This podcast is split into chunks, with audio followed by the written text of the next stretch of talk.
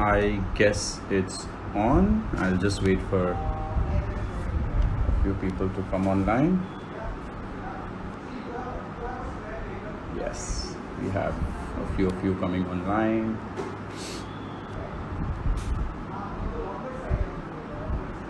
Wow, okay, Wasim is also online and he has sent in the request. But uh, before uh, uh, I add him on, uh, just a quick thing. Hi, everybody. Hope everybody is doing well.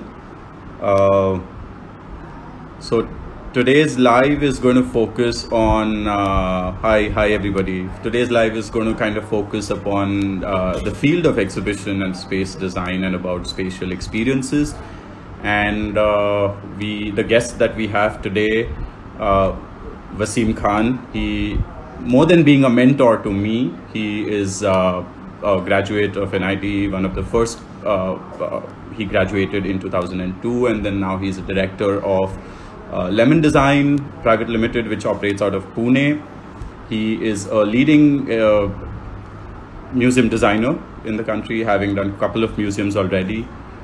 And uh, well i think uh, more of it we will do in the gup shop and the chat that we have with him uh, moving forward and uh, okay let's see if he is on. Yes just one second.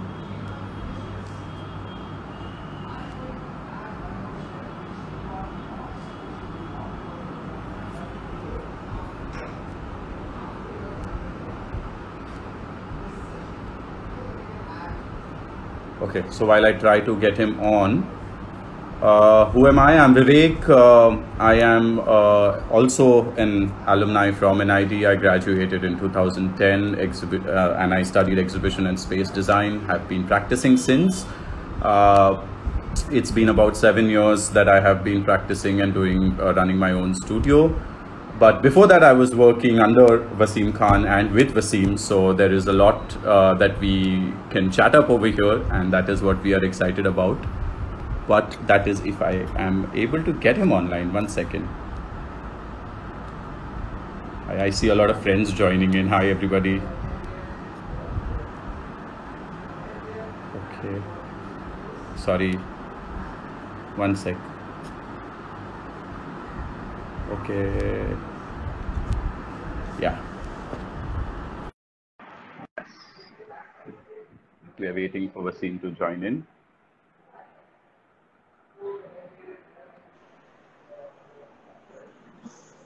Hi, Yo. Wasim. Hi. Hi. We have you on board. Okay, Finally. I believe Yeah, I- can hear us. And uh, yes, he should be around. Yes, he is. He is. Hi.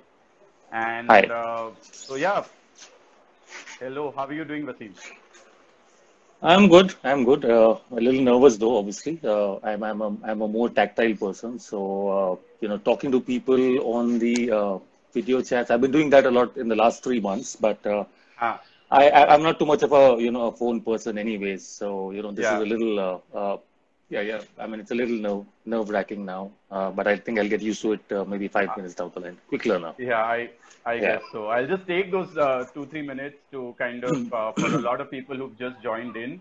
Uh, we also have Bounty online now, and uh, so for a for- everybody who's just joined in, guys, we are today having our Bate session with uh, Wasim Khan, and uh, Bate has very graciously uh, inv- uh, uh, asked me Wasim? about it, and I I was quite excited to be chatting with Wasim because. Uh, well, uh, yes, that's that's the first place that I started working at after and before even graduating. That's the place I did my internship uh, with him, and uh, then I think it's just going to be something that we're going to chat up about. So, Wasim, let's start about. Uh, let's start with with NID. I think. Yep. How how a person Yeah. from how how from Allahabad to NID. Okay. Uh, let me let me take you a little further back down the line um, in history. Uh, I belong to Allahabad, but I've never really stayed there. So Okay. uh, you know, people think that I'm from Allahabad because I, I'm as tall as Amitabh Bachchan, and everybody just correlates that to me being from Allahabad. But uh, that's as much of a connection I have with Allahabad. But uh, that's my ancestral place. So that's the place that I used to go during my uh, vacations, and nothing much more than that. Uh, I grew up in a small town called Jamshedpur, Uh, a beautiful place. Uh, I mean, uh, it's small, but you know, uh, it kind of ruined my impression of the rest of the world when I was a child because I thought everybody, every place that I would go to next would be as beautiful and as as planned and disciplined and organized as that little town that I stayed in. And to my surprise, the next place I moved from Jamshedpur after my 10th standard, uh, I landed up in Delhi. So that Wow, that okay. that change was uh, quite a, a big change for me. So I did my 10th from uh, Jamshedpur, from a small town, and, and, and we, I had a very very normal, standard, basic childhood, uh, limited exposure to things, and you know, I grew up obviously uh, thinking that I would also have to become an engineer, like most of our stories. Uh, that's nothing new. I mean, we grew up in a time where there was there were very few disciplines that you could actually kind of you know uh, get into, and sometimes when you are decent at studies, you know you have a very different uh, kind of uh, life that people think for you. So uh, Yeah. I was great at math. I was great at maths. I was great at science, and uh, that actually unfortunately became a demerit in uh, uh, having options to do post my basic education. So everybody Ah. thought that ah, you know he's he's done consistently well in these subjects, and you know he's he's going to be an engineer. There's no there's no there's no doubt about that, and uh, you know nobody really questioned that part of it. But I I did a I did a uh, somersault post my 12th standard, and I gave Hmm. everybody obviously a shock where I completely switched, saying that uh, I didn't want to do engineering anymore. I didn't want to do any of the traditional disciplines. I wanted to do something different. And at that point of time, I didn't really know what different was, and uh, I was trying alternatives. And uh, we used to have this really nice thing in our school in uh, uh, Delhi, which is called extension lectures. And every Thursday, the last two periods used to be somebody from the industry who was uh, doing something alternate would come and Ah. talk to us about you know those, Ah. those careers and what you would do in those careers. So that kind of exposed us to a lot of different types of careers, from news reading to uh, uh, explorer to a journalist, all different kinds of stuff, and that kind of opened up my mind quite a bit. Uh, nobody from NID came for sure, and nobody talked about design. But uh, I did hear about NID, and I kind of uh, got to know this place from uh, one of my local guardian in Delhi. He used to be the uh, head of the department at uh, Jamia, Jamia Department of Art, basically fine arts. And he said that if you really want to do something in art or design, I recommend that you kind of, you know, go to this place in Ahmedabad. Even he hadn't been there, but he had heard of them, and obviously he knew about it. And my brother, who my eldest brother, who was actually uh, uh, is a, basically a master of finance from uh, Delhi, he kind of uh, on his college tour had come to Ahmedabad and had come to NID, but like NID, you know, that time people never used to be allowed inside NID without a permission, and they landed Ah. up on a weekend and they were not allowed inside. So he saw NID from outside and he said, you know, it was great. So you know, I think you should try if you really want to get into something related to art and design. But he was also not sure as to what exactly, you know, I would get into, and I don't know whether they regret now looking at how I uh, lead my life that maybe it was a. Uh, uh, uh, I mean, it, it, it was it was just a coincidence, I guess. You know, it just I just kind of filled in the form. I filled in the form for NIFT, NID, all of that, and uh, uh, I got through NID, and then uh, I came for the interview, and uh, you know that place has some some magic about it. So once you come That's there, true. it's difficult to That's true. it's difficult to leave that place. So I came for the workshop session. I didn't think I would get through looking at everybody. You know, the people came with like suitcases full of portfolio work, and I had some three sheets that I had with me, and uh, I did get selected, and uh, it just it just happened. So and but then then after I got selected, you know, I had a I had a choice to make. I had a, I had to break it to my parents. You know, why would I not go to IIT and why would I go to NID, which then I haven't heard of? So it was a very simple decision for me. I wanted to get away from uh, the traditional disciplines. I thought it, they were two dimensional at that point of time. I didn't have the right words to describe it, but I was not interested. Ah. I came to NID, fell in love with this place. I mean, that, that, I mean, the day you step into NID, you knew that that is what you were meant to do. And there was no, there, there no other way that I could have done anything else other than what I did. So Ah. it was just, it was just coincidence and it just worked out for me. And I'm, I'm so glad I went to that place. Yeah. And I'm We are so so glad I practiced. you- And, and I I'm, I'm, I'm so glad I practiced design. I'm so glad I'm I also very design. glad that you chose to you chose to do this and uh, uh, you chose to practice design because uh, well otherwise I don't know where I would have landed and uh, where I would have uh, done my internship and eventually mentored by. Right. So yeah, for me, Yeah, uh, we have a- we have a- we have- team is, is Uh, we've, Sorry, uh, Wasim and I share a relation uh, about 12 years old, and uh, he's been more than anything. He's been a mentor and an elder brother to me with respect to my my all my professional, the entire professional trajectory has been sort of defined by the work that I've done with him. And uh, just to give a perspective of time to everybody, uh, what Wasim is talking is mid 90s. Uh, uh, is when uh, all of this was 1996 to be on. precise. 1996 to be precise is when all of this was going on and when Wasim was uh, kind of uh, trying to figure. So yes, NID happened and then uh, I, I believe Wasim at that time NID was uh, uh, what you studied was an SLPEP. Uh, Right. was, it was it was SLPEP and uh, it was a five-year program, right? We, we thought it was sleep. We thought it was sleep uh, spelled wrong. yeah, but uh, yeah, it was basically school leavers professional education program. You know, we were. We, the Ah. thing is, uh, it was funny, and then we had AEP, which was advanced entry uh, program, basically. So you know, SLPP is what we were, and Ah. it was a very strange name for a like a, a, a course. You know, it wa- wasn't. It was a diploma, yes, but uh, Yeah. when you told somebody that I was an SLP. I was an SLPEP in design. What have you done? I've done SLPEP in you know exhibition design. So that was yeah, it a little strange. GDPD and now it is BDES. Uh, Yeah, but so- but looking at now GDPD, I think SLPP was better than GDPD. Yeah, because I yeah uh, I remember a lot of in in our beginning first years when people would say all our seniors uh, such as you and everybody else would say SLPEP and AEP and you know we would just be like uh, one second uh, what what is the SLPEP and then we would be lost in the entire translation of it. So yeah, uh, imagine imagine how was it? imagine SL is school leavers. We were almost like you know we felt like we left school and we dropped out of school and joined this program. But but it was good. Yeah. It was a it was a longer program then, and uh, Ah. I think I think I was fortunate to get into uh, NID, or I feel I mean I mean I don't know about other people's experiences, but uh, I think everybody during my time period or uh, little before or maybe just a little after were really Ah. fortunate to kind of get into that place at that particular period of time because we kind of saw the transition between analog to digital. Yeah. Uh, so that whole transition happened while we were there. So it was a slightly longer program for us. It was a, for me, it was a four and a half year program, and I finished in uh, a little over five years because I, I think I took a little more time doing my diploma project, and I was doing things stuff in between. So that took longer. So that that uh, according to that time's uh, timeline, uh, five years was a good timeline, very very good timeline to finish NID. You know, I'm sure. Like, uh, I'm sure. yeah so yeah i was very proud of that but i don't know why i was proud of it. But uh, yeah i never really tried to do, be the first in class saying that you know i'll finish first and all of that crap. So i didn't i didn't really try to do that. But it just happened. I mean everything went out fine. And you know uh, like i said you know getting into uh, exhibition design again was uh, almost uh, as if it was meant to be.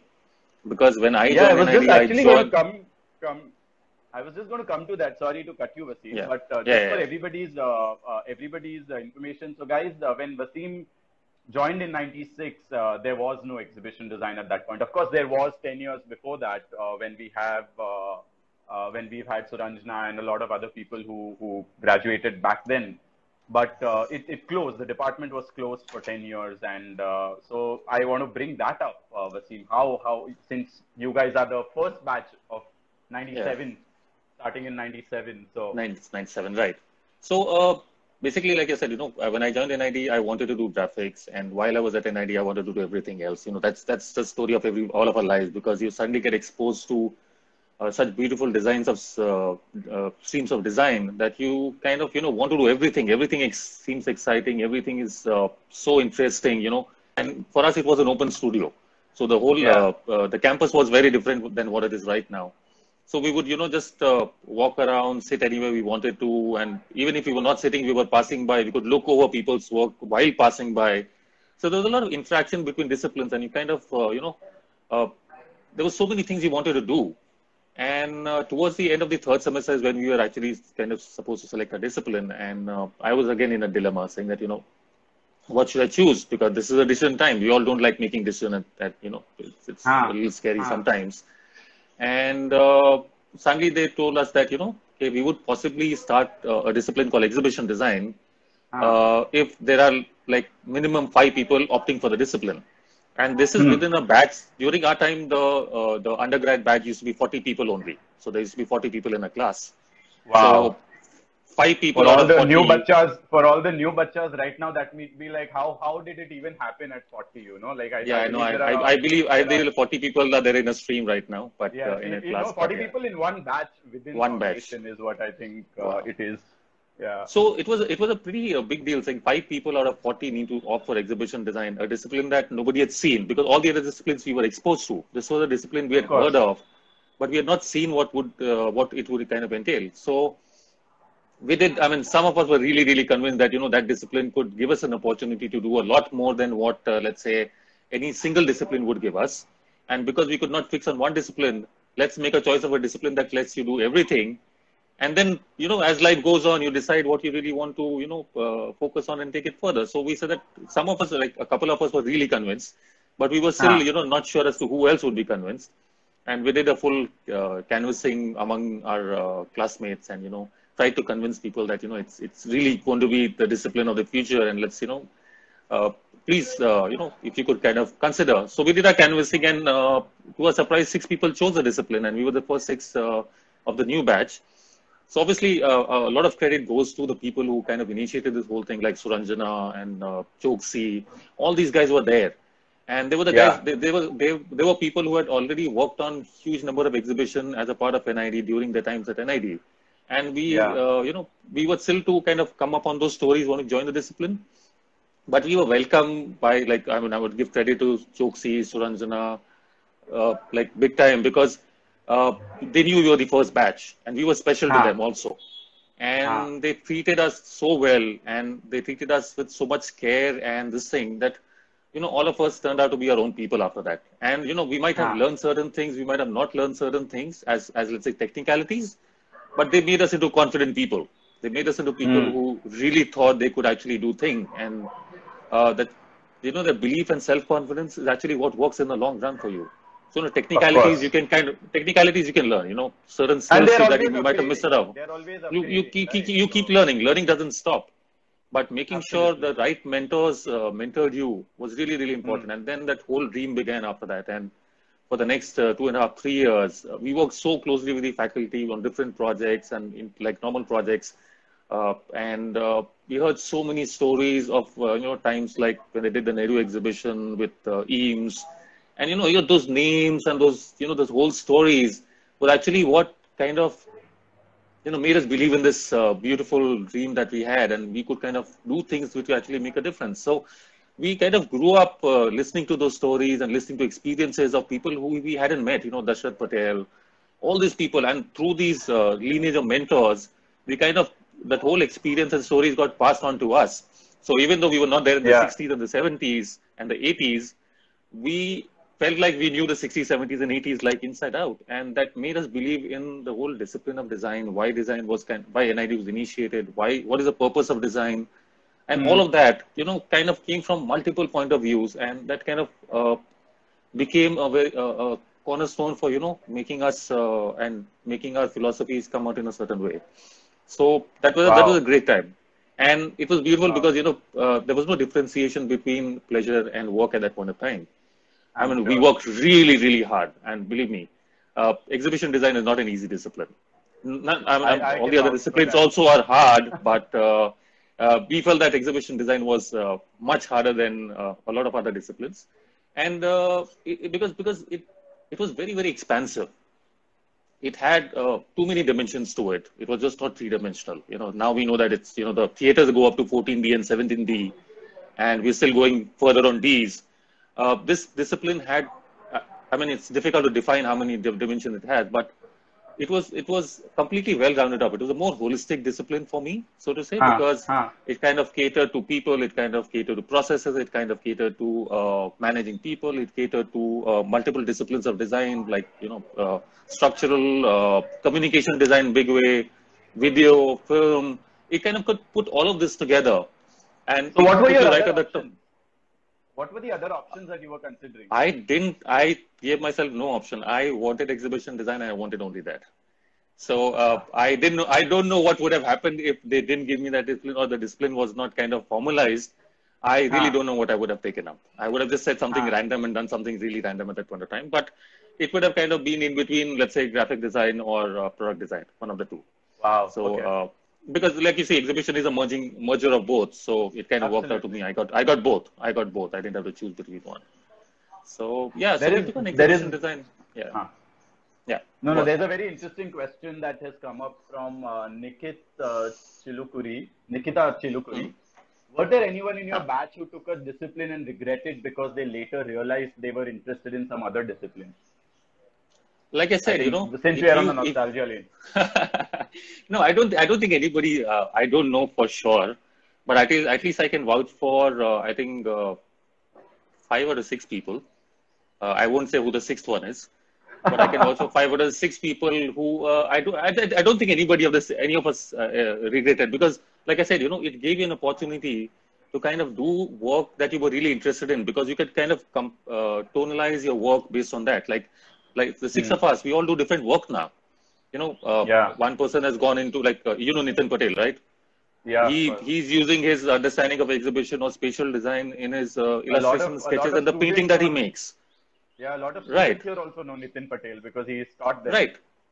Right. So Yeah. you, he had this inherent skill of you know uh, sketching and visualization. He took it from physical to virtual first, and from virtual then he's gotten into completely uh, illustrations and paintings. So Hmm. uh, and like uh, Siddharth Chatterjee, he's doing very different kind of project than I am doing. Uh, Raj Kala was there. He's doing very different kind of project than I'm doing. So all of us are doing very different kind of work. We all just found our own space within what we learned, and kind of uh, our careers and trajectory kind of were based on that. So I, I, I, my own trajectory from when I got out of NID to now is, is, is kind of very wavy. And I mean, I, I got directly into, I was uh, welcomed into Lemon Design very graciously by Bhavani. And uh, that also happened by chance, you know. Uh, Hmm. and, and during, and also during the, uh, during my time at, And it's, uh, and this year we are celebrating 20 years of Lemon Design. 20 years of design, right? so- At Lemon Design, Yeah. right? yeah. So uh, I think a lot of things happen uh, uh, not by chance, I would say, by design in some sense, and it just happened at the right time, at the right place, maybe. So, uh, like when I got into exhibition design, and I chose to take exhibition design, and I got exhibition design, and then after that, it was a dream. And then uh, while while we were studying at exhibition uh, discipline, we were mostly taught work in two areas: exhibitions and museums.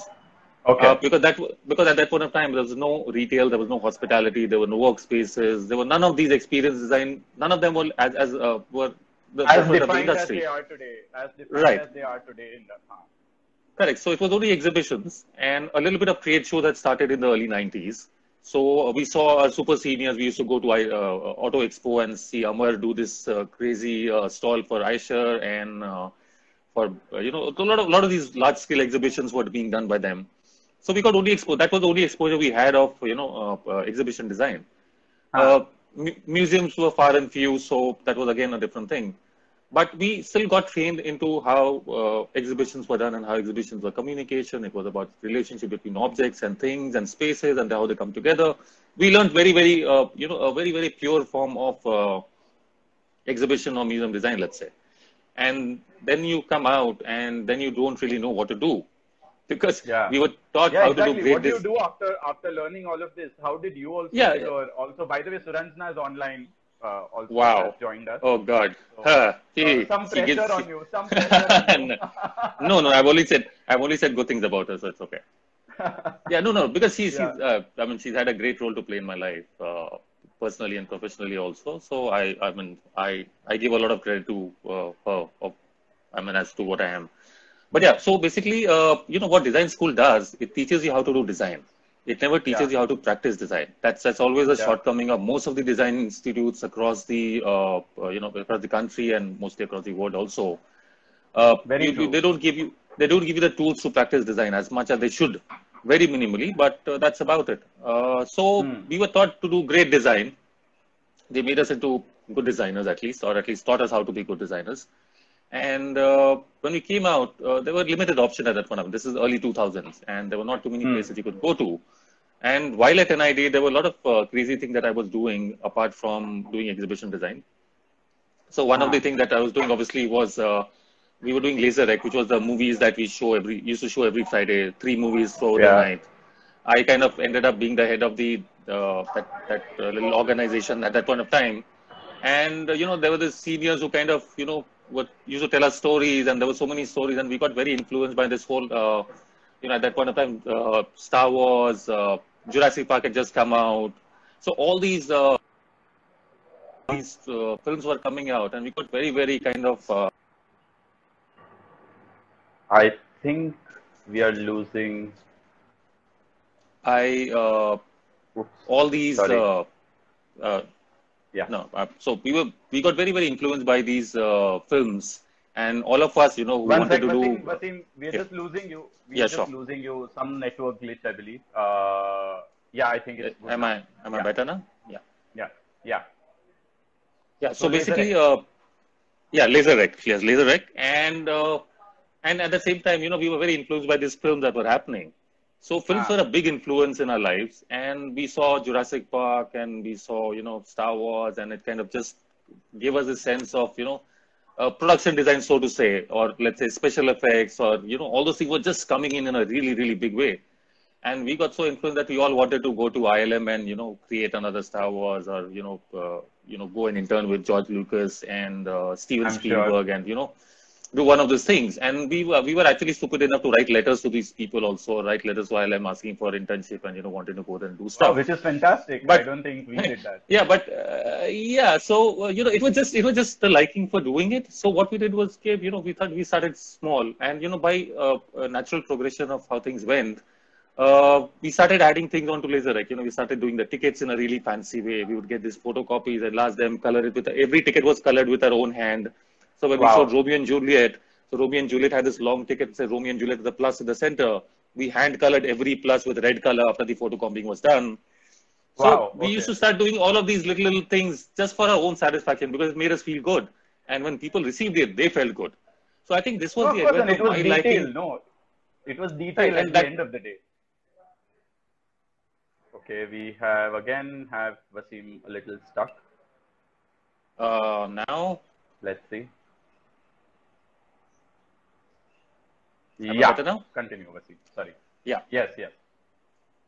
yeah. So uh, we started small and we just started doing it out of the love for it. And nobody asked us to do it. We had to finish. We finished studio at seven in the evening uh, on Friday, and then we had only a couple of hours to do whatever we had to Ah. do. There was no Ah. money, obviously. None of that was there. So Ah. everything had to be like uh, either coming out from your own pocket or free of cost. So a lot of recycling, upcycling, sustainable methods were practiced at that point of time by default. And I think that became a conscious learning all through and through. So till today, whenever I do a project, I am very, very, uh, uh, very, very conscious of the fact that I don't overspend. I don't overspend. Not that it's my money, but it's a client's money, and I don't, I don't believe that it's fair to spend somebody's money just because somebody else's money. So I'm very co- so certain things were kind of ingrained into me while I was uh, at NID, and so we started doing that, and then we grew from there, and we thought that the TV was small, so we started doing slightly larger projection. We started doing big projection in the mess, and then we started doing themed uh, themed laser rec. So we started Ah. with uh, first theme obviously being the horror stories, then came the series of Jurassic Parks, and we did. I mean, everybody came together to do such lovely stuff, and we created experiences out of these films uh, screenings. So like That's the Jurassic Park was completely themed in the mess. Multifaceted Right, and everybody came together. Everybody came together because everybody had different skills, and that's kind of ended up being how I work today. Also, I mean, there's a lot of collaboration that happens in my work, and I mean, I'm doing a museum. Uh, I work with at least 20 to 25 consultants, and they're only consultants at the top of it, and they have their own teams behind it. So we're working with two to 250 people at a given point of time, and working with people, making sure that they bring the best to the table, and you making sure as a director that everything comes to place uh, like the vision that you've created. So Yeah. That that that's that's the learning I started there. So one small incident I remember, Sandli, I should mention. I don't know whether Nitin is online or not. Uh, uh, we were doing this uh, horror story screening, and uh, Nitin was trying to hang a dummy uh, dead body from the tree Ah. that was right outside the mess. And while Wow, all of us were okay. kind of doing the decor inside, he climbed up the Ah. tree without too much help. And while Ah. hanging the dummy, the dummy got hung, but Nitin Patel came down from the tree. So, uh, Oh, but but look at that. And I, I was inside the mess. I didn't even know what was Ah. happening because there was so much of a rush. He was taken to the hospital, and when the movie started, he was sitting in the Ah. first row with his uh, leg plastered, and that's when I actually got to know. Yeah, that's what And every- everything- Nathan broke his leg. yeah so things were happening at like a crazy thing and like like things like you know like uh, we were doing the jurassic park we were creating the experience so we created this whole mess with uh, you know whatever borrowed lights we could borrow from and paper and cellophane and whatever it is broken trees plants put into the mess rearrange the whole thing and then all that was done and then we kind of uh, Okay. with this I hate posters then it became backlit posters us using paper points. One sec, Wasim. We've lost Yeah. you. We've lost you for a second. Yeah, you're back. Yeah. So I started doing uh, backlit paper cut uh, posters. So I used to use thin paper and I used to put a light behind it and kind of create a backlit poster. So you, it just went on. And then, you know, people were so enthusiastic and there was so much Ah, enthusiasm ah. in bringing this Ah. together, this uh, experience together that people Ah. did it out of like, they went to all extents. So, you know, simple thing like somebody came up with the idea, okay, while, you know, people are entering the uh, a mess, why don't we, you know, uh, create the sound of dinosaurs, you know, so that it can, and we obviously don't have equipment, we don't have, uh, you know, any kind of uh, devices to kind of create that. So Ah. two people ran up to the terrace and we have these Okay. heavy benches at the UTM with the one with the concrete bases and the wooden thing. They carried the Ah. benches right to the terrace. And Ah. while people were entering, they started picking up the benches and dropping it on the terrace. I mean, if, if uh, people Wow. from NID must be listening to this. Yeah. And then because and of the Bhavani's NIT structure, Bhavani's writing, Ayaz made pop eggs and was jumping on the mess terrace roof during the film. right, right. So I people can't were imagine creating like, Ayaz doing something like that. No, no, no. Ayaz was a very big part of this whole show. Like the whole bang gang of people who wanted to go to ILM, Ayaz was one of them, and he was a di- he was a pet dino- dinosaur. You know, he can still do that walk. He can you can ask him to do a Velociraptor and he'll do it for you. Next time we So, go he was great him, at that. So- ask him to do that. Yeah. So uh, and he does this really crazy face with the sound and all of that. So it was great. So people used to come up with ingenious ideas to get the effect in place without having too many, too many devices or tools with them.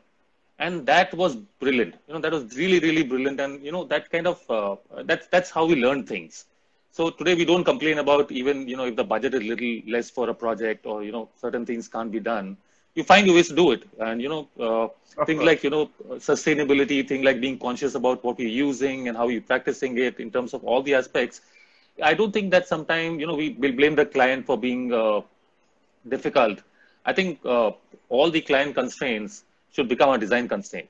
They're not a challenge. Not everything has to go against them. So I'm saying that if there is a budget constraint, that is a constraint. That's a design challenge, and you have And to yeah, resolve that through. can't do de- anything you have to resolve it. it through design. You have to resolve it through design. You can't say the budget was less, so I did a bad job. You can't say that. So whatever Ah. you can do, and that that becomes your challenge, and that kind of uh, like you know the the client uh, uh, relationship is very very important. So once you kind of break through the first barrier and you you make him feel that you are in his side, uh, you know you Ah. can work wonders. You can work wonders. Everything works. I can, and, and I So- think Wasim, all these uh, these little anecdotes and these little stories that you've brought out. Of course, uh, while it is amazing for nostalgia, we can see with so many people like Hemant Sutar and Bhavni and Ekta and everybody have involved Right. themselves in a conversation on the comments. That's why I've left it on also. but uh, yeah, what what is amazing is the learning that you extrapolate out of that, which you of course realize Correct. much later in life. You know? Absolutely. And uh, and so, what happened after Lemon? Like, can you tell us about the kind of things at Lemon? yeah. So uh, I, I from a completely I- clueless what to do in exit to okay, Lemon director at Lemon Design, heading spatial experiences over there, and how did that uh, come about? Okay, that's that's another that's a very simple story. It's not a very long story because the addition happened uh, in a second. So basically, I finished NIRI and I had sent my resumes to the three or four places that were existing that I could work at possibly. So a Ah. couple of companies in Bangalore, Delhi, and maybe the inter- because I was still influenced by entertainment. I obviously sent my resumes to Wizcraft and I had interview lined up. So I had some interviews lined up in Bombay with mostly these uh, entertainment companies like Wizcraft and stuff because that was the closest I could think of, you know, where this because I I love scale. I, Yeah. I, I'll, I'll- accept, I'll, I'll own up today that I love the scale aspect Big of scale. things. I love the, mag- I like big scale. I, that really kind of puts me in a really tight spot and I like getting out of that as a challenge. So I like challenging myself big. And uh, so that scale, I thought, you know, Wizcraft could give me and other companies there. So I had a few things lined up and uh, I came down to Pune to visit Bhavani. Uh, so I said between between you know getting into a place where I would start working and I would not get a chutti, let me just take a break. And I came to Pune because he had just started off Lemon in Pune a year ago, And I came during the same time as it now, maybe a little later, maybe end July. I'm in the midst of Ah. monsoon. And I came to visit him for a couple of days, and I thought that you know I'll just stay for a couple of days and then go back to Bombay, do my interview, and just start working. And you know, not not a very long term definite plan, but I just wanted Yeah. to start working in in places that I liked. So I came for three days. I stayed for ten, obviously, because Pune was beautiful. It didn't let me leave, and uh, uh, and it didn't almost let you leave till date. Till date. It still hasn't let me leave. Yeah, it still hasn't Yeah. let me uh, Yeah. leave it. So on the last day before I was supposed to leave, uh, you know, Bhavani asked me, "What do you want to do? What, what's the plan?" So I said, "I don't know. I've got a couple of interviews lined up. I'll go and maybe I'll see what's going to happen." So he says that, "Why don't you do what you want to do at other places here?"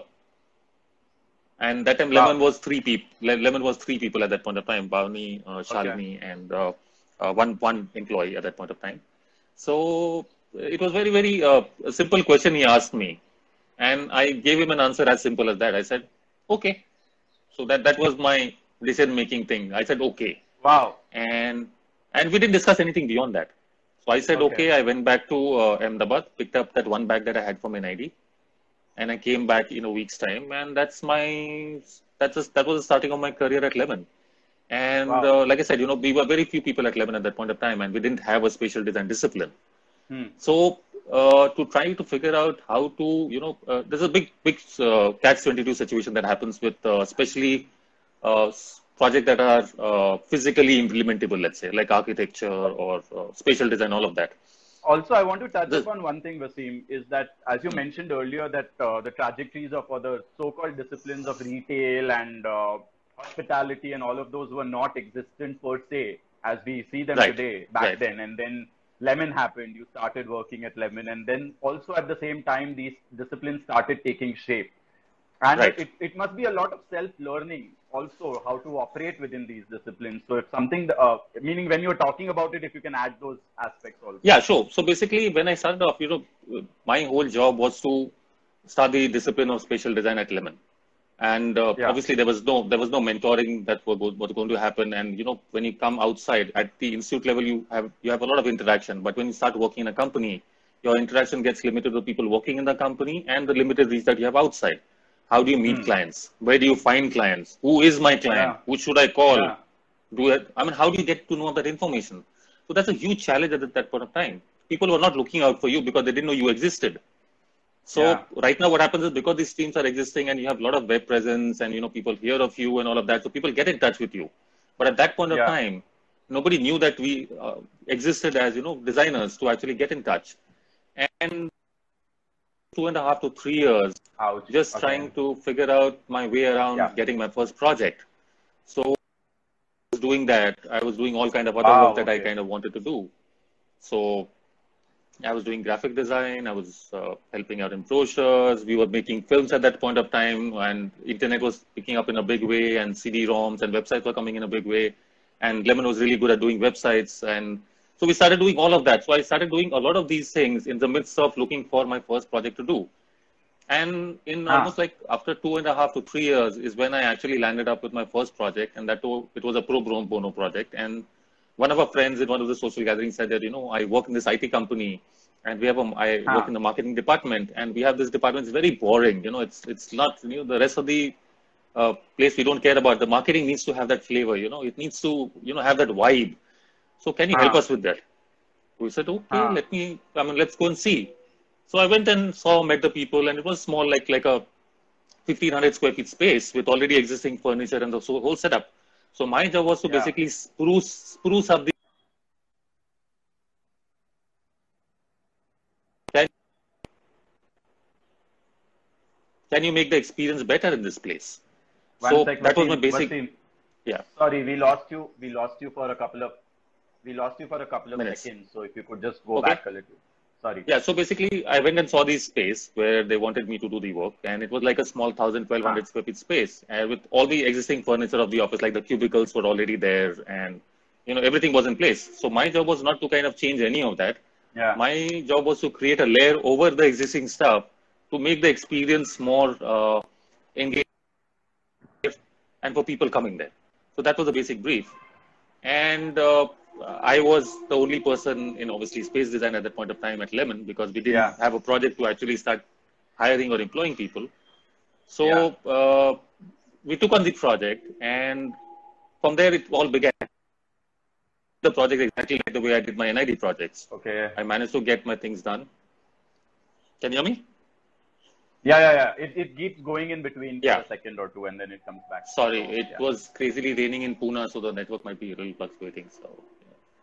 So yeah, Yeah, so uh, because I was so uh, and and I, I was given a budget. I was given sixty five thousand rupees. I remember till date. Uh, I was given sixty five thousand rupees as as a turnkey budget, saying that we don't have money to pay you design for design, Ah, but this is a total budget. If you can save up whatever money you can save up, that's your design fee. But imagine working with a 65,000 budget, you know, today might seem like, are you joking? But the point is, I came from Yeah. uh, doing stuff at NID, which, you know, I was uh, doing for free. So for me, 65,000 of a budget was a great amount of budget. And then we went ahead and did this whole thing, and they were really happy with what happened. And to 9,000 rupees of the 65,000 rupees. So it was still a profitable project. So, so yeah, I mean, it's, it's just how, how you want to deal with the whole thing. So we started from there. And once we did that, you at least had a project to show. So what happens in a lot of Yeah. time where people don't have projects to show because people want to see live projects. People don't want to see conceptual projects because they're letting you build something for them. And most of our projects are very, very high investment. And once things are built, you cannot change it so easily. So Hmm. it's a, it's a very high risk uh, kind of a discipline. So you have to be Yeah. really, really careful. So people are that much more uh, conscious about who they're giving the project out to. So now, I mean, when I have conversation with clients now, they're very clear about the fact that, you know, they might not give the project to the best designer, so to say, but somebody Yeah. who does good design, but also has good capabilities of implementing those projects. yeah. And, you know, so you're not only benchmarked or you're not only evaluated only basis design. You're evaluated in how how can you take that design idea that you have, which might be great, to execution in a similar way. So the people evaluate on the whole package. Yeah, people evaluate on the whole package. If I have great ideas and I can't implement it, I'm still, you know, falling short of a lot of skills. So the whole evaluation. So we started creating this project. So one project led to another, then another, and then somebody asked me to do a film production design in Hyderabad. So uh, I, I have a big problem. I can't say no to people, and I like doing everything. yeah, we know that. We know that. I, I, I, I like doing it. all- No, no, I like doing everything. Honestly speaking, I like doing everything. Of course, and I why mean, I- not? I- why not? and the reason is, and that that whole uh, that whole aspect of me still has, uh, you know, is is alive as much today, because I still do things that I haven't done before. So uh, yeah, I went and uh, they sent me to, they packed me off to Hyderabad with the script of the film and the basic explanation, understanding of what the film is going to be. They said, okay, you go to Hyderabad. The rest of the team is going to come in a month from now. Get the Ah. set and everything ready for the shoot by the Ah. time we come. So I was packed off to Hyderabad by myself, a new city, a new place, new people to work with, and I was given full freedom. They said like, yeah, take it.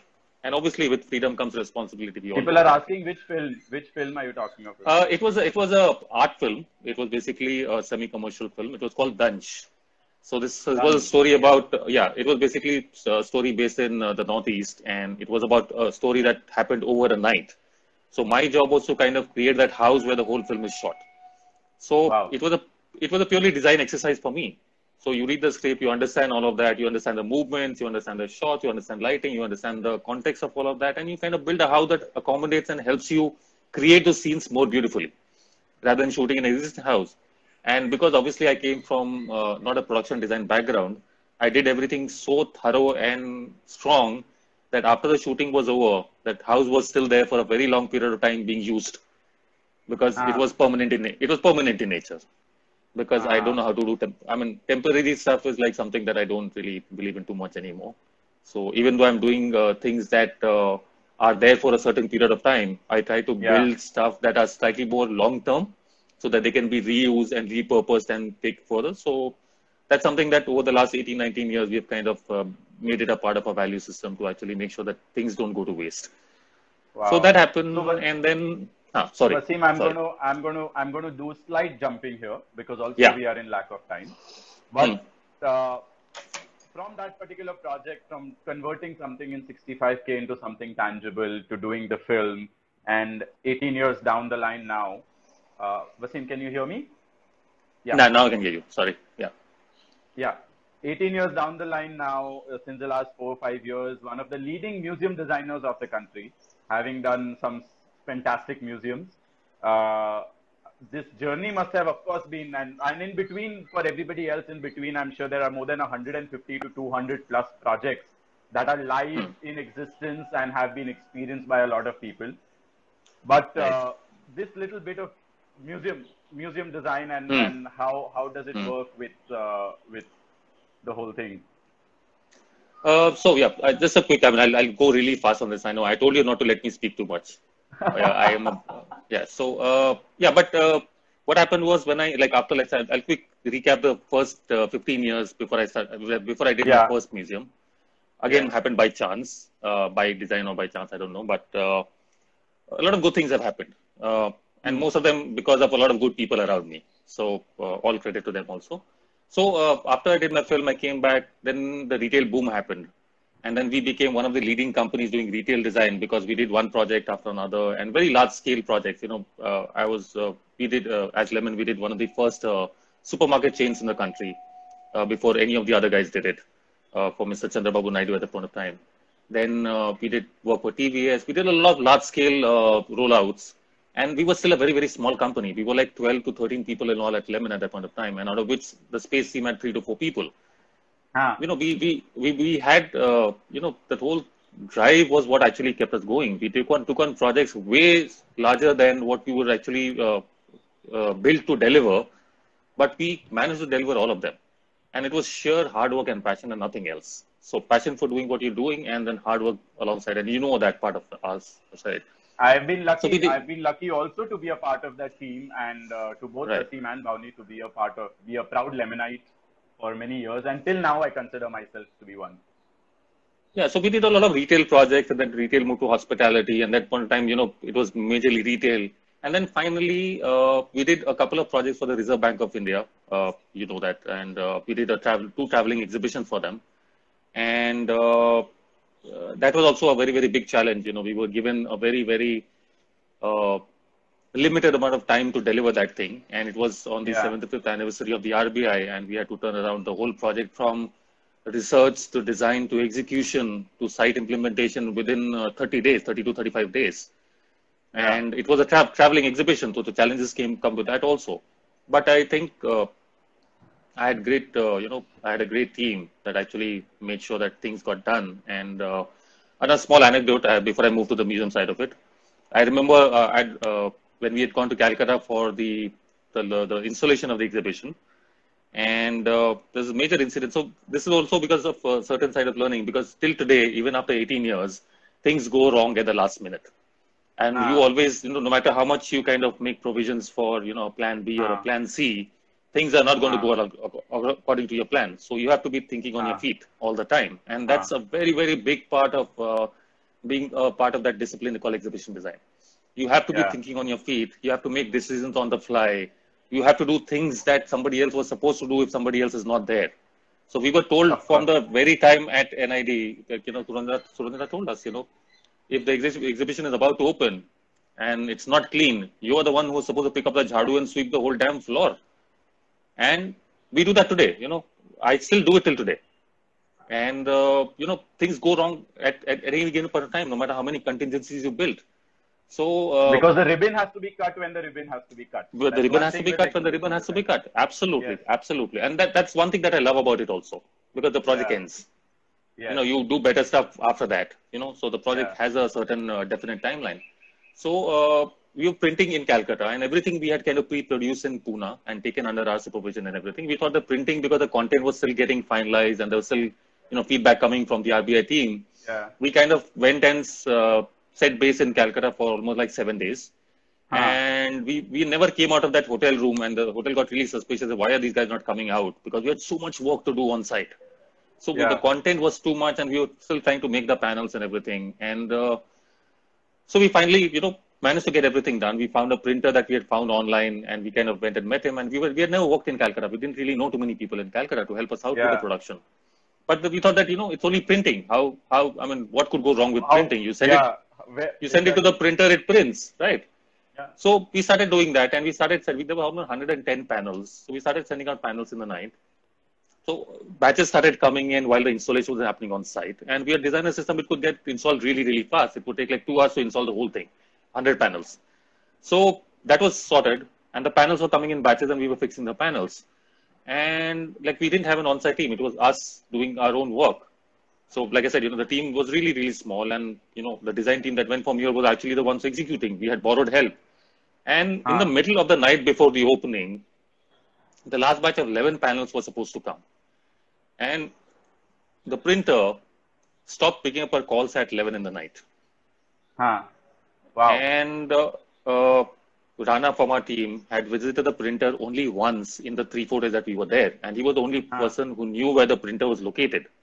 Huh. And he stopped picking up our calls at 11 till 1 o'clock. We tried, we could not get in touch with him.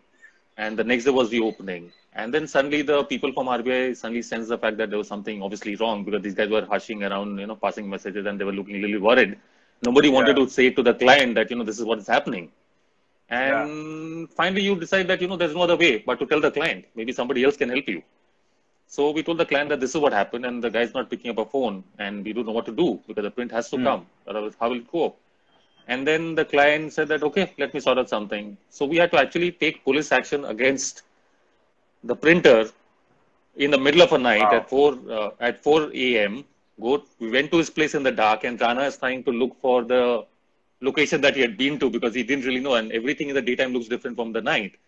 So Of he had a very And hard time. It was like in a new city. So we, we went in the car with the RBI official, with the cops, trying to look for this person. And then finally, after a huge amount of difficulty, found his place and then found him inside that place, woke him up in the middle of the night and told him that if he doesn't print this thing overnight and give it to us in the morning, he is going to be put behind bars. I don't know what was, I mean, I'm sure we were all lying at that time. Uh, you can't put somebody behind bars for that. But we said Yeah. that, uh, you know, we just, we would go ahead and do it. So, you know, you just, you just have to kind of do these things sometimes to get your work done. And we managed to get our prints right before the inauguration and we put it up. And we were told that, you know, everybody's saying that, you know, let's, say you know, the RBI governor is coming. Why don't you guys, you know, uh, because we want you to, we want to introduce you guys to him. And we said, okay, we'll go back to the hotel, quickly change and come because we're not presentable. We haven't slept in three days. We Yeah. went back to the hotel and the three of us are sitting and we ordered some food because we hadn't obviously eaten really well and hadn't slept. So we were sitting on this couch and we thought we'll grab a bite. And the next thing we remember is we wake up at uh, 8 in the evening with somebody having a spoon in their hand, somebody having food in their mouth. We had just passed Oh, out. shit. we Oh, had just passed out because we were so tired and we missed the inauguration, we missed everything, but the work was done. So, you know, Yeah. uh, you know, the, the huge, the, that whole aspect of uh, the satisfaction that you get when you actually end up uh, finishing what you were supposed to do in the best way possible. It's also the Right, and- adrenaline towards the opening, I, I believe, which which works in a different. You work in a different zone, different parallel universe. Right, and, and like like in the same manner, I have almost missed most of my inaugurations. So I have missed meeting a lot of really important people. Uh, yeah, and, and that's how it is. And I think that's the DNA that you know is there. I, I it's the work that's more important for me. It's not so much the credit that goes behind the work. If I do the work that I do, so the same thing happened, and you know we've carried forward. And uh, one day I get a call from in 2014, mid 2014, 50 almost like 13 to 14 years after I passed out, learning how to do exhibitions in museum and not being doing museums and exhibitions. I get a call from Suranjan, obviously, saying that uh, uh, they're building this museum on Gandhi in uh, Gandhinagar, and you know they uh, Shapoorji is kind of looking out for somebody, but they don't know who to go to, and they had approached her to kind of manage the whole project in terms of you know as a mentor for the whole project, figuring out Yeah. how the team team should be set so that you know the project gets executed, and this project was already delayed, and they had been going rounds doing presentation to the uh, chief minister, Mr. Modi, at that point of time, uh, but nothing was getting approved. So they finally landed up at her place, and then she kind of recommended us, and then we went and met it, and we just uh, it was just a very short meeting of half an hour, 45 minutes, where we met the uh, uh, the design head at Shapoorji, and he said that this is a project and this is what it is. And we looked at it and said, okay, fine, we'll do it. I mean, you know, for us, like uh, like I said, you know, challenges are always welcome. Yeah. So we said we'll do it. We didn't really understand, evaluate the gravity of the situation. That and that was our. So the closest we had ever gotten to a government project was the RBI, which was hardly government. Hmm. This was a pure government project, And I Mm, and, and mm. if you ask me like five seven years back, okay, did I plan to get into government-based projects? I would say no way. But Ah. uh, unfortunately or fortunately, I am doing a I am doing a lot of government projects, and I've kind of uh, understood their Ah. ways of working and learned their ways of working, and I am fairly comfortable working with them. Also, for the Ah. fact that you know you get to work on projects that are such large scale that no private investor would actually let you work on that. You know, the museum That's project true. range from like 250 crores to 500 crores. I mean, who's going to give you that money to build something? So that money is available, and today it's a very different scene. You know, if you look at all of this. So when we got that project for uh, the Mahatma Mandir Museum, we took it on and we delivered it uh, in record timing. That's the project that every, I mean, even Shapoorji showcases as something that they finished doing from uh, and it is an award-winning project. It is an award. multiple, multiple, multiple awards across, multiple, multiple awards. across, Yeah. across the globe.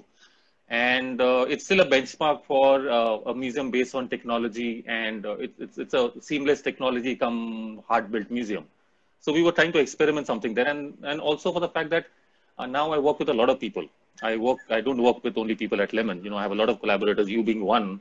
So Suranjana, Chatterjee, Nitin, uh, so all of these people. So we have kind of formed an informal uh, collaboration, so to say, and we work on all these large Can I say the name? uh, Can I say the name on live? Can I Yes, on yes, you can. it's called Coco? It's- It's called COCO, and the and the and the full form is called Con- Consortium of Cool. So we think we are really Yeah, cool people. We do thank really cool stuff. So we kind of like doing that stuff. So we basically are an informal uh, consortium, and we work on all these big projects together because I believe that you know uh, it's difficult for one person to deliver this. Because Yeah. uh, and and I'm, I'm in the believer of the fact that the project should be well done no matter who does it. So if I'm the right person to do it, I should do it. If somebody else is, I will happily give away the project to somebody else to do. So, and this, this whole group came about, I think, at the time of Mahatma Mandir, and we had great times doing that project, and I didn't want to get away from that. And that's when we said that all projects that are happening in the museum sector will be done by this consortium of Cool together. So all the projects we work on together, and uh, right now, like the tons of projects that you know we have on the roster, like we are doing a couple of science museums, we are doing the aquatic center at the uh, uh, Science City in Ahmedabad. Uh, we are doing a police museum in Telangana, and then we are doing uh, uh, we were doing a the spiritual museum that Maidan. the new Pragati Pragati Maidan, right? Right. I know I didn't want to say that because people will be saying that why are you working on the new Pragati Maidan when the old one we loved was broken down. Yeah, I can But I had, I, had, well. I, had, I, had, I had no part to play in the breaking down of the whole place. Yeah. It was already broken down when I got initiated in the project. So we're, so we're basically doing the public artworks for the uh, new Pragati Maidan, which is a huge project for us again.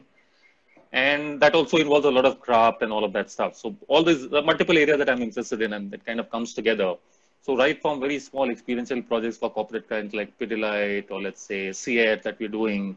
At the same time, we are doing uh, museums for government uh, and uh, uh, associations at large scale. And then And obviously the small, uh, trade shows, the largest trade show, Yeah. IIJS for jewelry. Which IIJS, is yeah, the largest trade feet. I show. know to start on that is going to take a long time. I just wanted to add. yeah, yeah, we to not. So basically, Also- just to give a gist of it, uh, we manage almost like 10,000 people on site while doing the stuff. So we install almost 7 lakh square feet of space in 11 days and we take it down Yeah. in two. So that's a system design project. It is a design project, but uh, the visual design is a part of it, but it's basically a system design project for us. And we've been working with the client for almost like the last 15 shows. And that's been a huge association and a huge learning. And everybody who comes to work with us or interns with us really wants to work on the project because that's our test for live projects. If you survive that project on site, you'll survive everything else in life. So uh, that's that's a really uh, important So- uh, part of the thing. Yeah. So sorry, Wasim, we are very, very Yeah. short on time, and I want to capture one last thing quickly, and you have less than a minute to tell about it. Is your passion Okay. with Ah. passion and being Ah. a part, being a director of Change by Design, also along which has a uh, along with uh, your wife Karishma Shahani Khan, who is also a very, very well-known uh, fashion designer, and Yeah. Your involvement with the kind of project that goes with that. Just, just the Uh, I see. She does that business completely by herself. Okay. Ka-Sha is hers. I am only a mentor. I give like an outside help. But I am also, like you said, you know, I am also interested in my own clothes and the clothes that I wear. So that kind of brought about that whole idea of, you know, us doing menswear and me collaborating with her on menswear. I, I like good clothes here. I can't help it. I, I like good clothes. I like uh, course, maybe a little. I'm a little extreme on that side when I uh, kind of end up wearing what I wear. but uh, it's not to do anything else but it's just for my own self i, I like wearing good clothes and Ah. it kind of it's, it's it's a nice aspect because it's all home done you know the whole the cloth the whole clothing that i wear mostly is homemade Wasim, we So are we going to go off. We are going to. yeah Sorry, I'm very, very Okay. sorry. I hate to do this. A lot of Sorry. people are asking to go again on live and restart, but unfortunately, guys, we are on Bate and uh, we have a time we can't limit. go live again Sorry, but thank you so much, everybody, and thank you. Thank you. Yeah, what is happening what is happening Well, we got some requests, and then I get a Ah. message from the Bate team that uh, we sh- we can take more 20 more minutes and go online again since uh, uh, Yes. we were on. So yes, I get This to is- we get to cover we get to this is- cover your this is so- project. yeah this is so typical i I- i usually go to a client meeting saying that it'll take one hour and i come out after three yes Yeah, I, I, should also tell you the fact that I got one of my projects because I had long hair. And now I get projects because I have a long beard. I've cut my beard Yeah. because I'm still uh, and in like was staying at home. But by the time Ah. I, I'm ready to get out to get more projects, I'll have my beard Ah. grown back. So I get projects like that with my long hair and my beards. No, no, actually, that uh, whole yeah. uh, the sup- the supermarket project. Uh, I Ah. went in for a meeting with uh, Chandrababu Naidu's son, Ah. and he was like a 23 year old guy, and I was 28, and we were discussing a 200, uh, almost like a 200 crore project Ah. rollout. Uh, So uh, we were discussing that, and then suddenly uh, he, I did, I, I didn't realize he had to go for a wedding in the night, and we started the meeting at 6:30. And Ah. uh, I kept him waiting till 9:30. He was getting calls from his home, and they were shouting at him, but he got stuck with me so badly. Ah. And he finally left at 9:30 after three and a half hours. And the next morning, he called me up and said that you have the project to do. When can you start work? And then when he started working, uh, almost nine to ten months uh, post the project got started, he's telling me, you know why I gave you the project? Because you had long hair, you look different. You look like a designer. I said, thank you so much uh, for giving my hair all the credit. And nobody believes, but I still, I had long hair like you do. And all of us have this phase in life of long hair phase, and everybody should have it and get get over it also. that's So true. That's true. I'm giving yeah, myself so- one more season to actually get over it. Yeah, I'm in the long beard phase now. So yeah. So where should we start? Where should we start again? Uh, So quickly, because I want to. Yeah. look, we, we, we kind of got, uh, we had to quickly cut and stop at two aspects. One is uh, quick about the collaborative aspect with respect to exhibition design and uh, the idea of how the fact that exhibition design does not happen in isolation is one aspect Right. of it. And Right. the second thing that uh, you can just continue to cover is about your passion projects with IMG, Reliance, Lakme, Fashion Week, and uh, the kind of projects you've done in London also. So yeah, these two Right. aspects Right. mainly. Yeah. So uh, yeah. So obviously, like you know, uh, the whole aspect of spatial design or experience design is, like I said, it's very very challenging because uh, it, it's a it's a discipline that you cannot practice by yourself. It has to be Ah. in collaboration with multiple disciplines, uh, multiple experts from different uh, disciplines coming together to put your vision to reality. And uh, getting to organize all of that actually falls on the plate of the uh, museum or the exhibition designer Hmm. because you're the one who are actually coordinating all of that. Hmm. So you, there's a huge amount of project management that gets uh, involved in that aspect of it. So like if you talk about my uh, last three, four years of work, I have to do a lot of these documentation, a lot of processes, a lot of paperwork that has to be done just to make sure your design gets to the seat it has to go through. And also because uh, a lot of a lot of projects are government projects for me, the documentation on that side is very very high. The approval mechanisms are very very lengthy you have an internal client, you have an external client, you have multiple clients, and you know the clients keep changing because uh, one chief minister changes to another, one prime minister changes to another, one secretary changes to another, everything changes. So you're working with multiple constraints, but as a discipline itself, you know, getting everybody together to work, like Hmm. you know, I, I like I said, you know, I, we have Coco obviously, so that's my support system, and I have Lemon, which is again my support system, and obviously the family that I kind of uh, have. So it, it's it all comes together at that particular place, and uh, uh, putting all of them together. I mean, if you have the right people at the right place and responsible people, everything becomes very very easy. So right from you know uh, whether it's a film or whether it's uh, let's say you know doing structures or furniture or display or communication or interaction now because technology has come in a big way. So Yeah. uh, I mean I, I I was fortunate enough to do one of the uh, most most technologically advanced, so they say, uh, museum in the country, which is the Mahatma Mandir Museum, and it's got 13 technology that were used for the first time. Uh, a lot of them used for the first time in India, and also, I mean, strangely for a project on Gandhi. But like I say, you know, the technology is only the is only a tool. It's a medium of communication. That's true. What you're trying to communicate through the technology is what's more important. So I don't limit myself to any tools and techniques, so to say. And all my projects look different from each other because uh, you know the project and the process that you follow to do the project kind of lets it evolve to a, its own uh, unique uh, place. So you don't really have to have because you know as as a spatial designer, everybody keeps asking, you know, do you have a style? Why don't you have a style? Because they compare us to architects and interior designers. Yeah. What is your yeah. style? But as designers, we don't really need to have a style because we're not doing stuff for ourselves, and we ourselves as only one component of the whole project. So if you go through the design process and put the right stakeholders at the right place and the right value and systems in the right place, what comes out of it is what uh, satisfies all the challenges and need that you have set forth for a project. And Yeah. that's that's why every project looks very different. You know, some projects are heavy on technology, some projects are very very low on technology. There's no technology at all. Some are completely craft oriented, and some some are completely virtual. So Yeah. uh, you know, you, you can dabble with all of that. Coming to let's say the other side of project that I do, uh, which is basically my passion projects.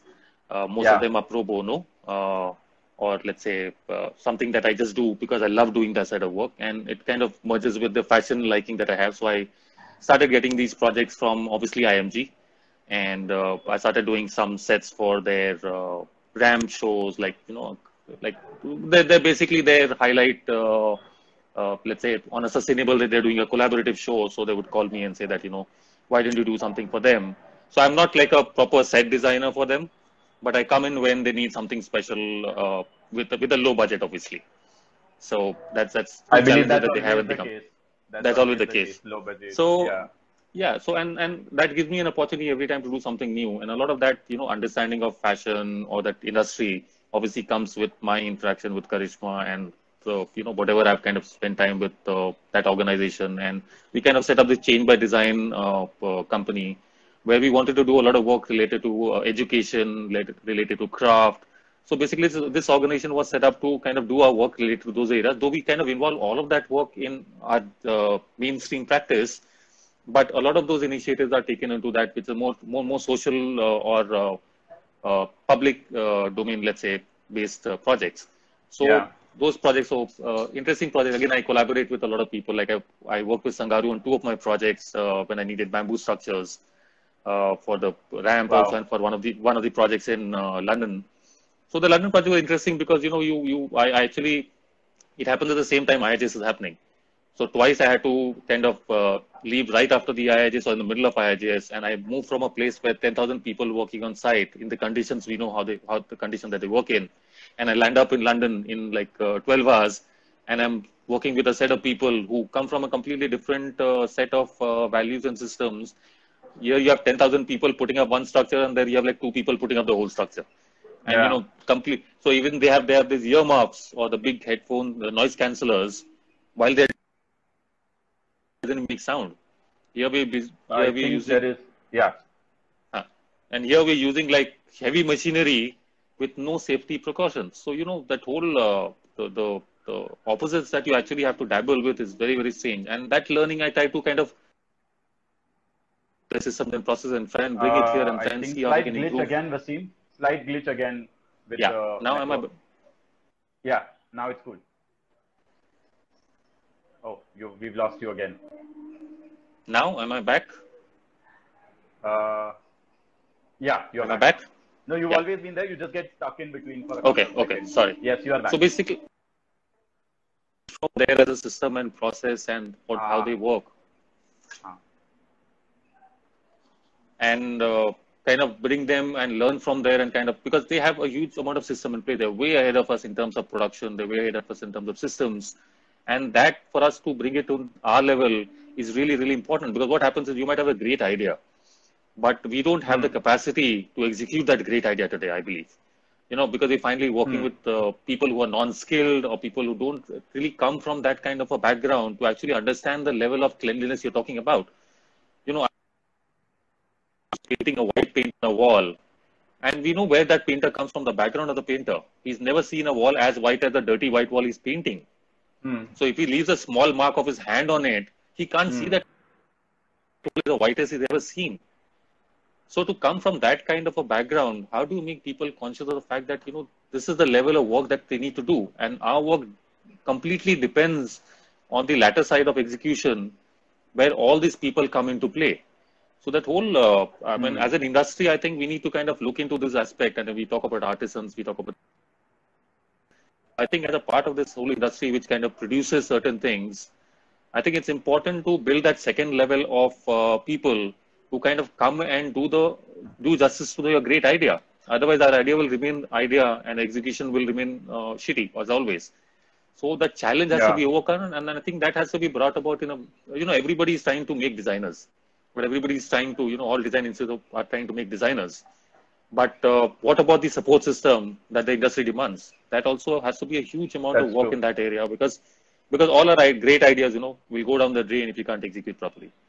So that uh, yeah, so I kind of you know all these exposures that I have from multiple places and learning that you uh, uh, practice and try and make things better. And uh, yeah, so a lot of these uh, smaller projects that keep coming up and they keep, you know, in giving, letting you be interested in it more. And this time, I mean, uh, I went to London for the last project, and uh, this time I carried uh, earthen pots, 20 of them from here with my own luggage. So I was bumped up to first class because I was carrying 200 kilos of pots with me, and I was Wow. hoping they don't break. And I was hoping they don't break. So we managed to get all the other production done pots something that were like uh, really costing us a bomb to get in London. They were basic terracotta pots, the gamlas that we talk about. Huh. So, huh. so I, I, I carried uh, a 21 inch uh, size of gamla from here, 20 of them, with my personal luggage to London and set it up. And uh, like I said, And that happened. That turned out to be an award-winning. That also turned out to be an award-winning. the first the first no the first one that i did that was that was that was one that The yeah first the first one one that i did yeah. was uh, right because i think i think the narrative was stronger uh, in the first one where we were kind of uh, india was participating for the first time and uh, the narrative was completely different from what everybody else thought india was about so we completely brought uh, to the table what we were really about and not what what the world thought we were about so sometimes you play around that, you know, whole cliche of the fact that should I give my client or the person what he really thinks I am, or should I give him what uh, you know is really there? So being Yeah. honest to your process, being honest to what you're projecting, is, is a very very core part of you being a designer. So we what we did was we put up what we thought we were, and uh, we had a very very strong narrative going with it. And I think combined with the uh, exhibits on display also, obviously the, the the the fashion designers did a great job at that, and all of that together come in in, in it came in a very very uh, very very tight story. And there was there was no way that they were not giving going to give us the award. They wanted to give us all the awards, uh, but unfortunately they had to distribute awards among different countries. Otherwise, other other other countries would feel bad. Of course. But uh, yeah, it, it it it was a good exercise, and like you know, see, my personal journey is that the more people I meet with, the better I become as a person and as a designer. So you know, me working with multiple peoples and you know coming across different things and and working in multiple domains. You know, I'm at one time I'm doing a 200 square feet space, and at the same time I'm doing a six lakh square feet space. I'm doing an impermanent and a permanent space together at the same time. So I think yeah, all how do you uh, how do you work with scale? Like the scale goes completely for a toss in between a 200 square feet to No, a you- six you- lakh square feet. you keep your fundamentals in place. You don't let go of your fundamentals. So that's the only Yeah. way to go. It. I mean, we not, I mean, um, uh, fundamentals are un- underrated, and I think you know Yeah. uh, they should they should be focused upon more because I you know they, there's only one process that I know how to do design. There's no multiple. Pro- uh, in terms of uh, how I execute my project, whether it's We like a time. Yeah. Yeah, so whether it's a tiny project, a very large scale project, or whether I'm working with three people or 200 people or 20,000 people, everything remains the same. The scale of certain things differ. So the management Yeah. becomes a little, little uh, uh, painful and uh, larger aspect of work when you're doing the large scale projects. And when you're doing smaller scale projects, the other side of it becomes a challenge where you know you're dealing with uh, indecisiveness on the client side, or let's say whatever it is. So a lot of lot of different challenges, different projects uh, throw at you, and you kind of uh, stick to your fundamentals and your basics, and you know you can do wonderful uh, work. I think. So Wow, just just about that, yeah, yeah. So where where where next, Wasim? What do you see? Uh, right now, I right now I feel like I, no. Right now, I feel like I am not in the driving seat. I think my work is driving me currently, so I don't Ah. know what next. I think I think we. Uh, I want to do more stuff. I want to do Ah. obviously more actively work with, uh, let's say, uh, change by design and do more projects in those domains, and obviously keep these different passion projects that come my way and uh, keep experimenting with those things while my mainstream work of obviously kind of team obviously at, at Lemon. Uh, Wasim, we've lost you, I think, again for a bit. Have we? yeah. So I'm saying that okay, I'm, Yeah. I'm fortunate to have a Yeah. great team at Lemon. So they kind of uh, help me manage the project that we're doing currently. Gives me a little bit of time on my side to kind of do different things. But yeah, I mean, it's it's about uh, I don't know, I don't know where this is going to lead me. But right now, I'm still enjoying the let's say the part where I'm still doing a lot of work that I wanted to do till now, and I'm in the midst of that process. And then I think it will take me at least a couple of years to kind of get done with those things. So because I have like almost like five museum projects in the pipeline.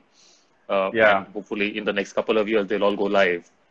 And uh, in the meanwhile, a lot of the smaller projects are there. But uh, uh, I, I mean, I it, I can't ask for too much in terms of work because as a as whether it's Change by Design or whether it's Lemon or whether it's general people who give me projects, I've I've been very fortunate to get the variety of project that I've been getting. I mean, I've I couldn't have asked for a better portfolio of work to kind of uh, work on, and uh, it just it just I mean I, mean, it just somehow it's kind of uh, taken up uh, things by itself, and every time some somehow we get so now we have people coming to us saying that you know I have uh, like uh, one of the builders from Bombay, one of the, the leading builders from Bombay, came to us saying that you know uh, we have this uh, 20,000 square feet of space in our apartments Hmm. at the ground floor. Ah, Suggest, tell me what to do. So now people come to us with that. They have space and they tell they come to us asking us what to do. which I think So is that's- a great space to be in. It's also, it's a right? great space Which to be in. Yes, it's a great be in. space to be in. Right, Yeah. because then you can actually understand and make something that's more meaningful. Because see, it's basically like this whole project was we did something called a children enrichment center, uh, which basically uh, focuses on uh, you know it's it's all like design education. You know, uh, what we talk about, you know, learning through your five senses and trying to be more observa- observ- observative and more uh, tactile and trying to listen to your senses and you know be present at that point of time. So uh, we basically built something that was kind of uh, because we were building this for a place which was like a very very premium place, and the people living there had exposure to anything that they could uh, you know you could imagine. So why would I build something that Yeah. they can access anywhere else? So we kind of built an in-between Yeah. place where we wanted to kids to come here and explore things that actually help them understand their own self and help them understand their sense of sight, help them understand their sense of touch, smell. So we kind of created these different activities that will actually kind of you know build on those uh, uh, senses and help you figure out what you're good at.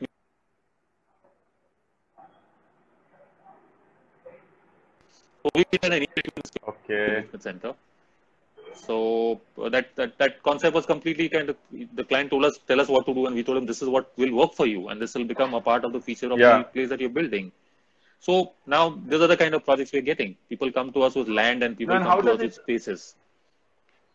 And, and and being in that space, how does it feel to be again? Uh, and and for everybody, uh, uh, you know, guys, it does take many many years of work and experience to reach where Wasim is right now. Where you know, I'm sure uh, everybody wants to be in an enjoyable position where clients are going to listen to you and they ask you as to you know what what do you think Yeah. that can be done over here. And uh, so yeah, that was just a bit for everybody to kind of chew upon a little. Yeah, I mean, like, uh, it's difficult to kind of sum it up. You know, it's just like I said. You know, you I have know, to make, you have to you have to make the client believe that you are on his side and nobody else's. Uh, that can come from multiple ways. That can come from you doing your job well, first thing.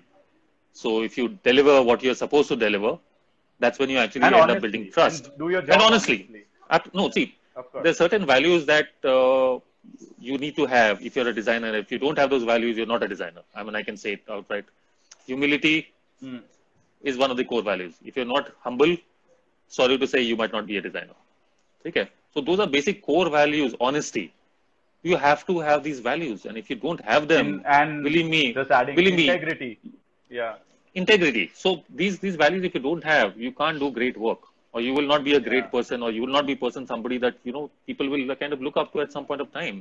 So you just stick to those basic values when you're doing stuff, and then it, it it's just a it's it's a smooth sailing after that. You just do your job honestly, put as much as you can put. So honesty, like you know, even in terms of delivering work, don't hold back. You know that that person needs it. You need to go all out to give it, and that's a basic value again. What we practice at Lemon.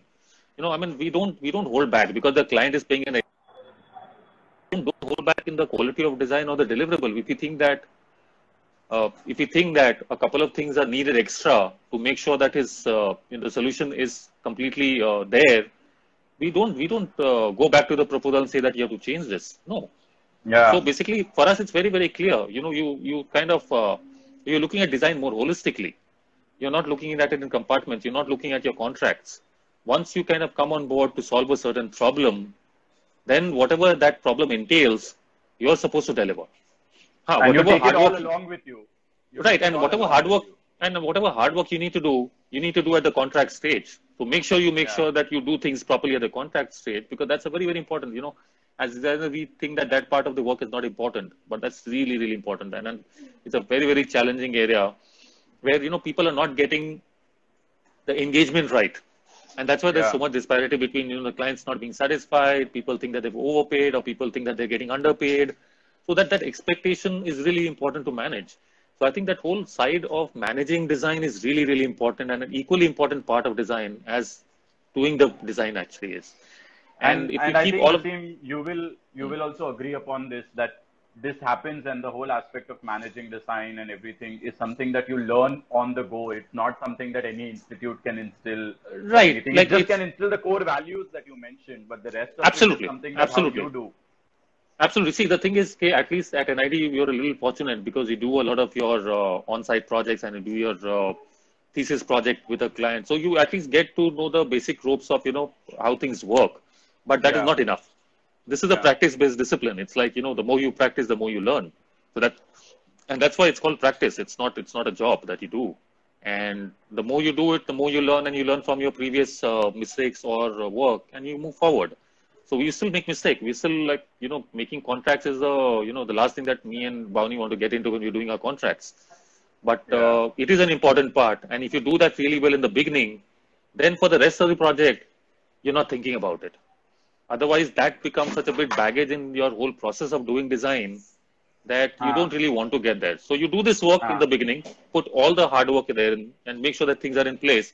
And then when you get to design, then you're only doing design. So you, that, that, so you that, set the that- ground. You set the groundwork. You set the ground. and then that's when you get to do. And I think uh, Right. I, I think it wouldn't uh, it wouldn't be a better time to. I'll start closing this, and uh, Right. I think it it would wouldn't be anything better than you just what you just said to close this whole thing. And uh, thank you so so much, Wasim. Not only for this bate, not only for coming back live again and uh, capturing uh, the request. that, that, the that, that but- was my fault. That was my fault that we didn't finish on time. No, no, I no, accept no, no, my- not- I accept my- even even I didn't under, I didn't realize that how time was flying. To be very very honest, and uh, that's that's the case. In spite of having so many uh, conversations with you in so many years, uh, it always feels like time is less, which I think is a is a great uh, great thing. And uh, yes, once again, thank you so much for the inspiration, for everything, and uh, for uh, just sharing a lot of things with us, Wasim. Thank you so much. Yeah, yeah, and, and, it gave me at least an opportunity to kind of, you know, look back at my last 18, 20 years of life and reflect on that too, because you don't kind of, you know, get that time usually. And uh, I'm sure, I mean, uh, it was a lot, it was uh, quite a bit uh, hinging around uh, nostalgia. So, yeah, uh, I'm sure But what's the harm? people from at least harm? time. Always. Yeah. So thanks a lot. Thank you, Bate, for uh, having us and uh, for the amazing audience. Sorry we couldn't take on any of the questions. Or somehow that, that wasn't the agenda to kind of roll this around question and answers. It was just Right. about having a conversation and uh, chatting up a cou- couple of things. But do reach out to Wasim if you have anything specific to ask on Instagram. Yeah. And I'm sure Wasim will be uh, uh, re- open to help. And uh, yeah, thanks. This will be up soon on uh, Yeah. on IGTV of Bate. So thank you, thank you everybody. Thank you. so Thank much. you, everybody, for being such a patient listener. I'll try working on my time skills. Bye bye. Thank you. Thanks. See you. Bye-bye. Thanks. Bye. Bye bye.